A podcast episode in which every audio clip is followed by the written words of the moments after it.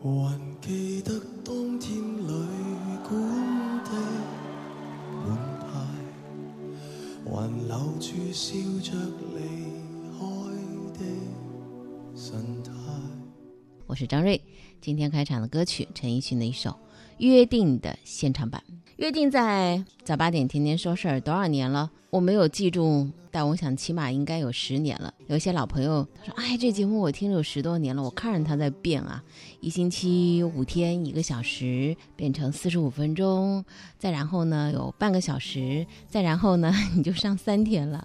有没有发现这两天，呃，我上的不止三天啊？上个星期是五天，这个星期是四天，为什么呢？因为下个星期啊，那可能一天都没有。”所以在这里提前跟大家打个招呼，我觉得我们还可以开拓一个另外的一，比如说手机移动端，喜马拉雅的听说事儿吧，那那里一天都不会错过，还有以往的也不会错过。都说新闻过了就过了，其实未必，过了之后反过头再去看，你会发现它依然带有一种色彩，时间所赋予它的一种斑驳。新闻不褪色，也是在喜马拉雅的“听说事儿吧”这样的一个呃栏目里头的专辑。如果您感兴趣，可以去看一看，曾经有过的新闻，现在是否现出了墙面的斑驳。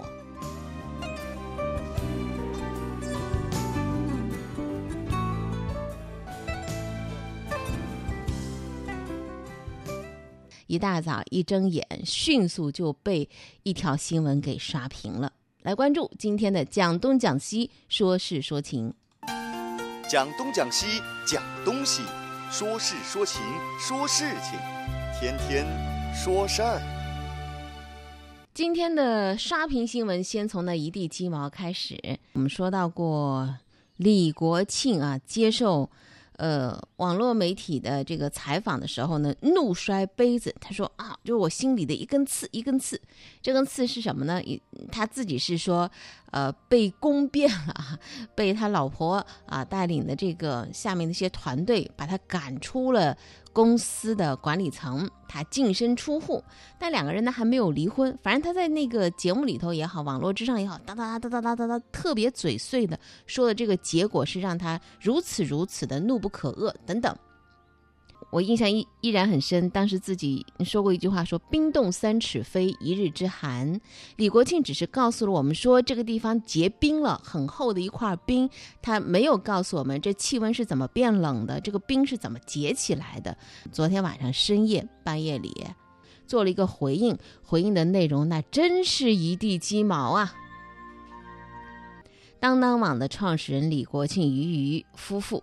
前段时间是丈夫受关注，这下夫妻俩都开始受关注。受关注的原因是什么呢？因为很另类。几个星期之前，李国庆摔杯子，人们惊讶，就是为什么一个大男人，啊，还是一个公司创始人，而且不管怎么讲，公司管理也做过多年，如此暴躁。看来两人关系是如此的不和睦，但是还是没有离婚。昨天晚上半夜里。于于在他的朋友圈里怒怼了李国庆，好像在解释了人们的一部分的疑点。总结一下回怼的内容，呃，有这样的几点，但是不限于我们说到的这几点啊，还有很多。第一呢，我们在这就说五点吧。第一呢，说李国庆拿走了家里一点三亿的现金，其中包括于于父母的存款。第二呢，李国庆有同性恋人，同性恋人曾经发短信威胁过他的妻子俞渝。第三呢，李国庆多次砸家里的锅碗瓢盆，疑似有家暴行为。第四呢，李国庆身体有疾啊，这个疾是什么疾呢？梅毒。第五呢，李国庆用自己老婆的携程账号外头开房。总之，我们下面要用省略号代替。呃，俞渝在这个朋友圈里头第一句话。李国庆，我要抓破你的脸。那么李国庆有没有回应呢？当然，他得必须回应啊！所以他第一时间面对俞渝的指责，他回击了。那么再总结一下，李国庆的回应呢，也包括，但是不限于我们说到的这三点。第一，他说啊，俞渝在国外给人当小三；第二，他说于于所说是诽谤，我要提起法律诉讼。第三呢，我七月份已经向法院提出离婚了，但于于没有同意，这可能是于于在拖延时间转移共同财产。说了这三点啊，有趣的是什么呢？嗯，他发出来这个微博之后，然后呢又修改了一下啊，再发了一次。就第一次发出来的是我的手里也有很多你在国外给人当小三以及你婚后的这个不可告人的实锤和证据。那么修改之后改成什么呢？把那个“也”字给去掉，就我手里有啊，一个“也”字占尽风流啊。在李国庆回应之后，于于也继续回应，这个争论暂时收尾。那么于于回应的是不是又是长篇大论了？没有。他就回应了十二个字：“家门不幸，顾客无爱，当当更好。”夫妻俩进行如此激烈的争论，出轨、家暴、小三儿、同性恋人等等这些词儿屡屡出现。这两人的微信居然还没有拉黑，朋友圈依然可以相互评论。哎呀，这就是利益的力量吧。有个姐姐，每天都很活跃。每张照片都露着内衣，每句话都说得很文艺。他明明长得像个大手，可非说自己像个女友。虽然他才五十六，但这是每个人的自由。活在世上，人来人往，形形色色模样，分不清楚谁是好人，谁是大灰狼。林子很大，鸟儿很多，不要迷失方向。人在江湖，我行我素，该装就得装。每个人都是生活的导演，偶尔也会客串几天。被生活潜规则的演员，我的角色永远最闪亮，我的服装最漂亮，我的票房是满满当当，我该装就得装。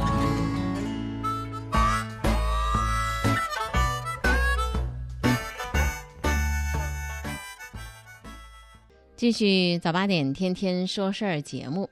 这种事情细想一下，热是有热度，但是呢，着实很无聊。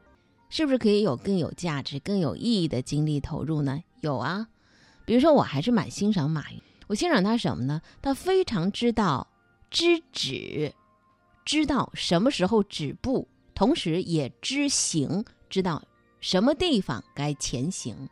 昨天上午开幕的一个十四届国际校长联盟大会现场，马云面对来自全球五十个国家的一千五百多名校长和教育专家，分享他对于未来教育的看法。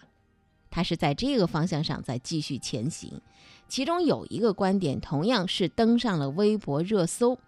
他的观点是什么呢？他呼吁教育资源不要过度给大学，不给大学给哪儿呢？我个人还认为。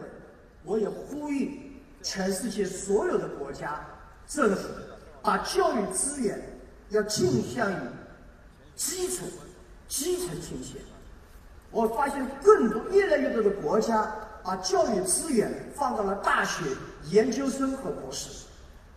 一个国家要强盛，一个国家要有担当力，一个国家有未来，我们必须把资源放到幼儿园，放到小学。放到初中，放到高中身上。如果一个国家过度的资源放在后面，这个国家是不可能有前途的。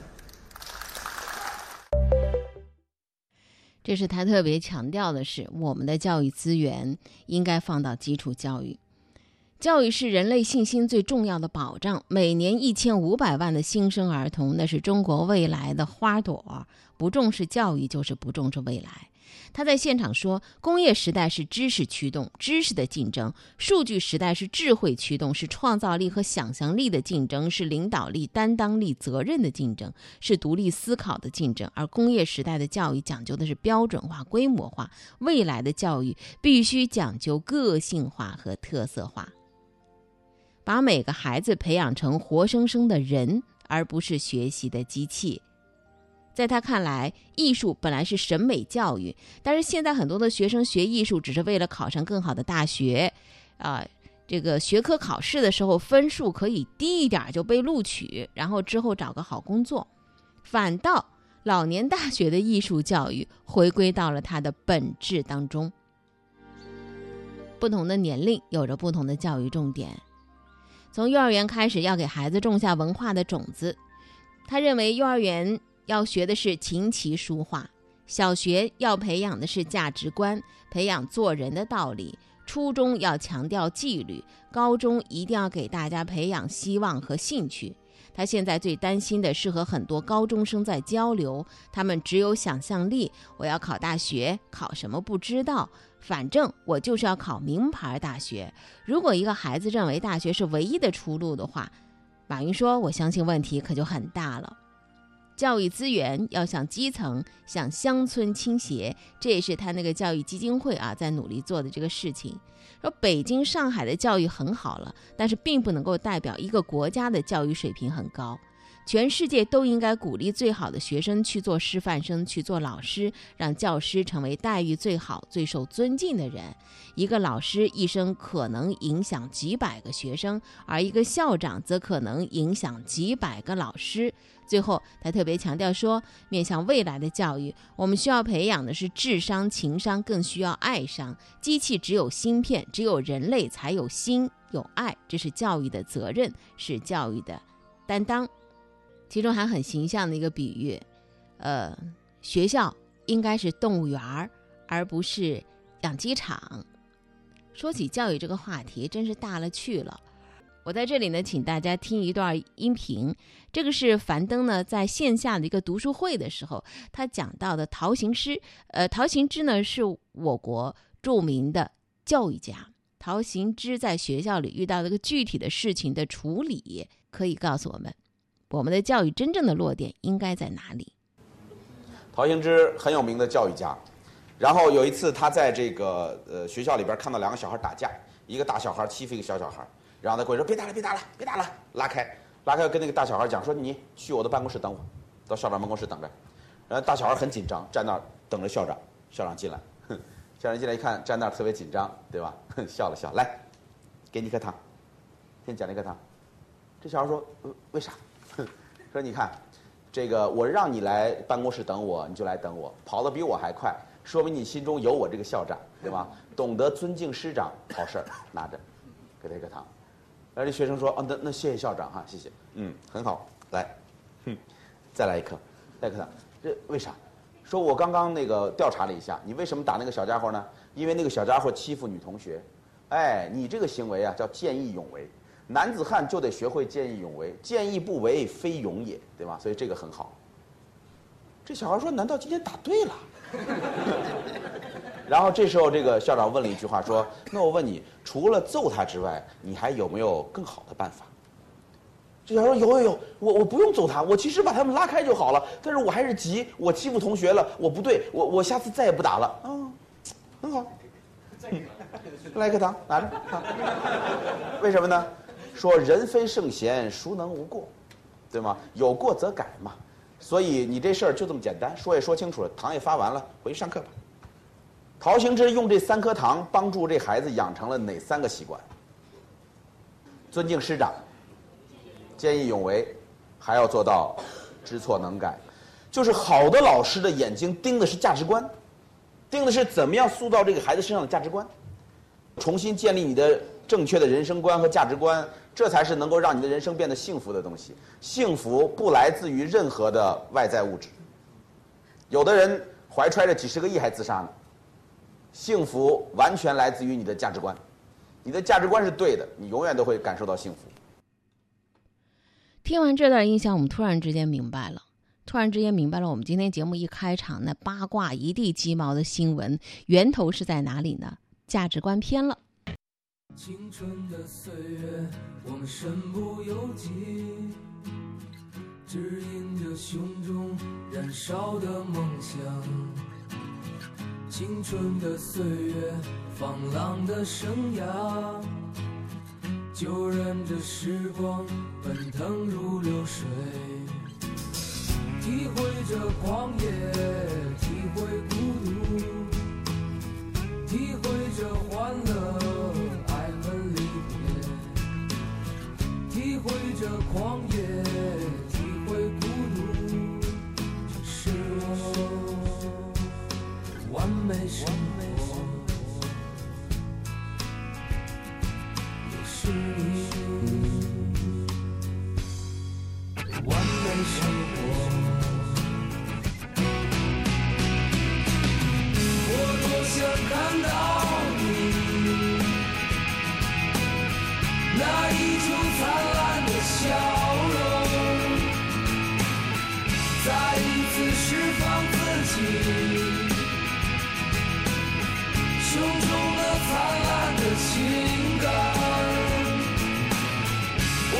想告诉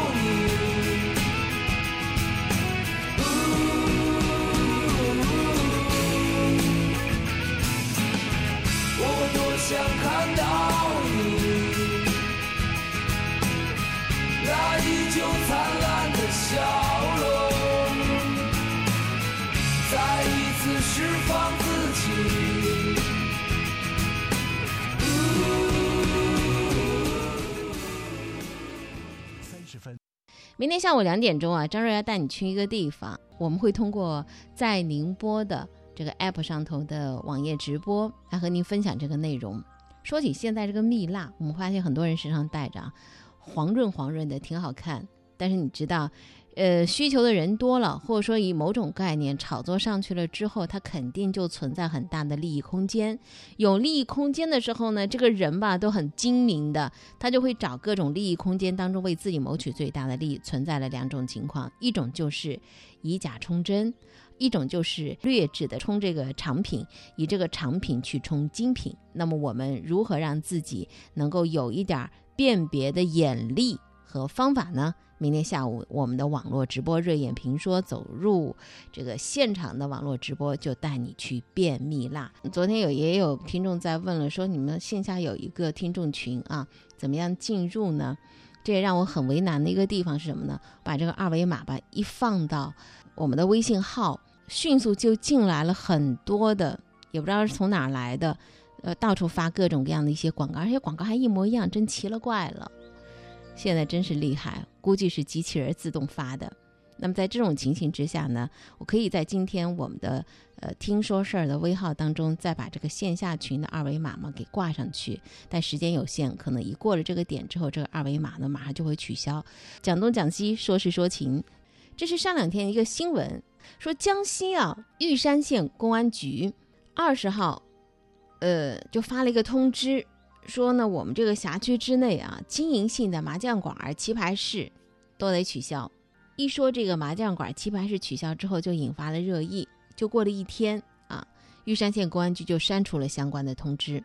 重新发布的版本改了措辞，说对利用棋牌室、麻将馆这些场所进行赌博违法犯罪，开展集中整治专项行动，及时回应舆论的关切，并且纠偏，当然是值得赞许的。但另外一方面，人们开始担心了：接下来整治当中，你如何去区区分娱乐和赌博呢？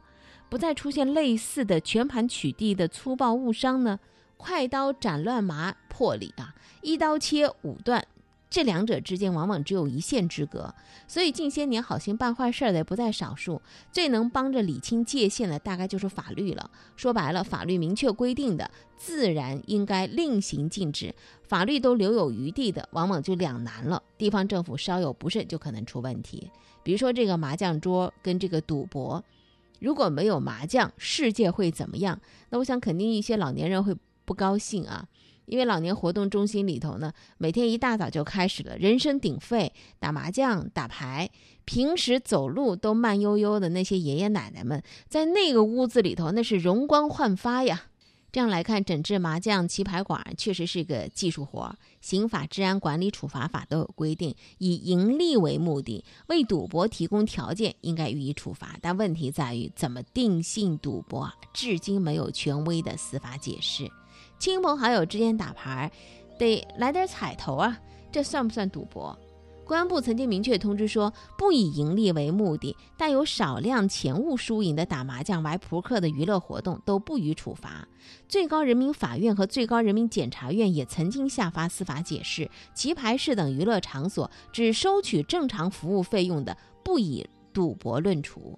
法律都暂且归纳不了的问题，地方执法者应该敬畏。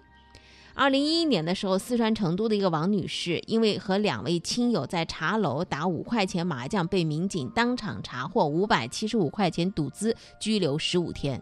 王女士心有不甘，就展开了漫长的申诉，四年时间。二零一五年，最高人民法院责令这个案子再审。今年六月份，当年执法的公安分局被判向王女士赔偿四千七百三十九块一毛，并且赔礼道歉，堪称是给江西的公安的同事们提了一个醒。依法行政和执法精细化也是热词儿，法律法规没明确的推进的时候要怎么着呢？悠着点儿。你还要注意是什么呢？别忙着推进新政务，一不小心破坏了已有的法规。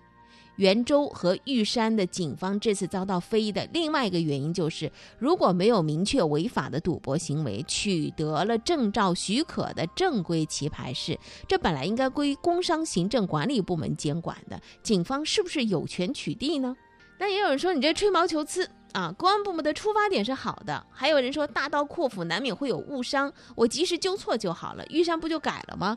这样态度的人，你的眼光可能短了一点，或者说你高看了一时的政绩和效率，低估了破坏规则之后打开潘多拉魔盒之后的可能性。去年同样在江西，同样是推行好事，一度也引发特别大的非议。什么事儿呢？就是江西省推行殡葬改革期间，出现了强抢村民棺材，用挖掘机集中碾碎，甚至把下葬的遗体给扒出来火化的案例。当时江江西省民政厅马上出来纠偏，但是那个段子说别省抢人才，江西抢棺材，好难听，对吧？这个段子伴随着老百姓的怨气传播开来了。这对政府公信力和再推政策法规的时候一个执行力都带来了难以估量的影响。任何和民生息息相关的事物，牵一发动全身，需要长远的眼光考量。去年殡葬改革这个新闻出来的时候，就有媒体评论的时候提出说，稳定的丧葬、宗族的文化，它在农村。它是起着安定人心、抵御邪教的作用的。你一股脑儿把棺材砸了，把土坟推了，看上去很高效，实际是一患无穷。取缔麻将棋牌室的通知也是一样的道理。没有牌可以打的人，会不会转到暗中去了呢？转到地下去了呢？滋生更加严重的违法犯罪呢？一堆原本证照齐全的娱乐场所，说取缔就取缔了。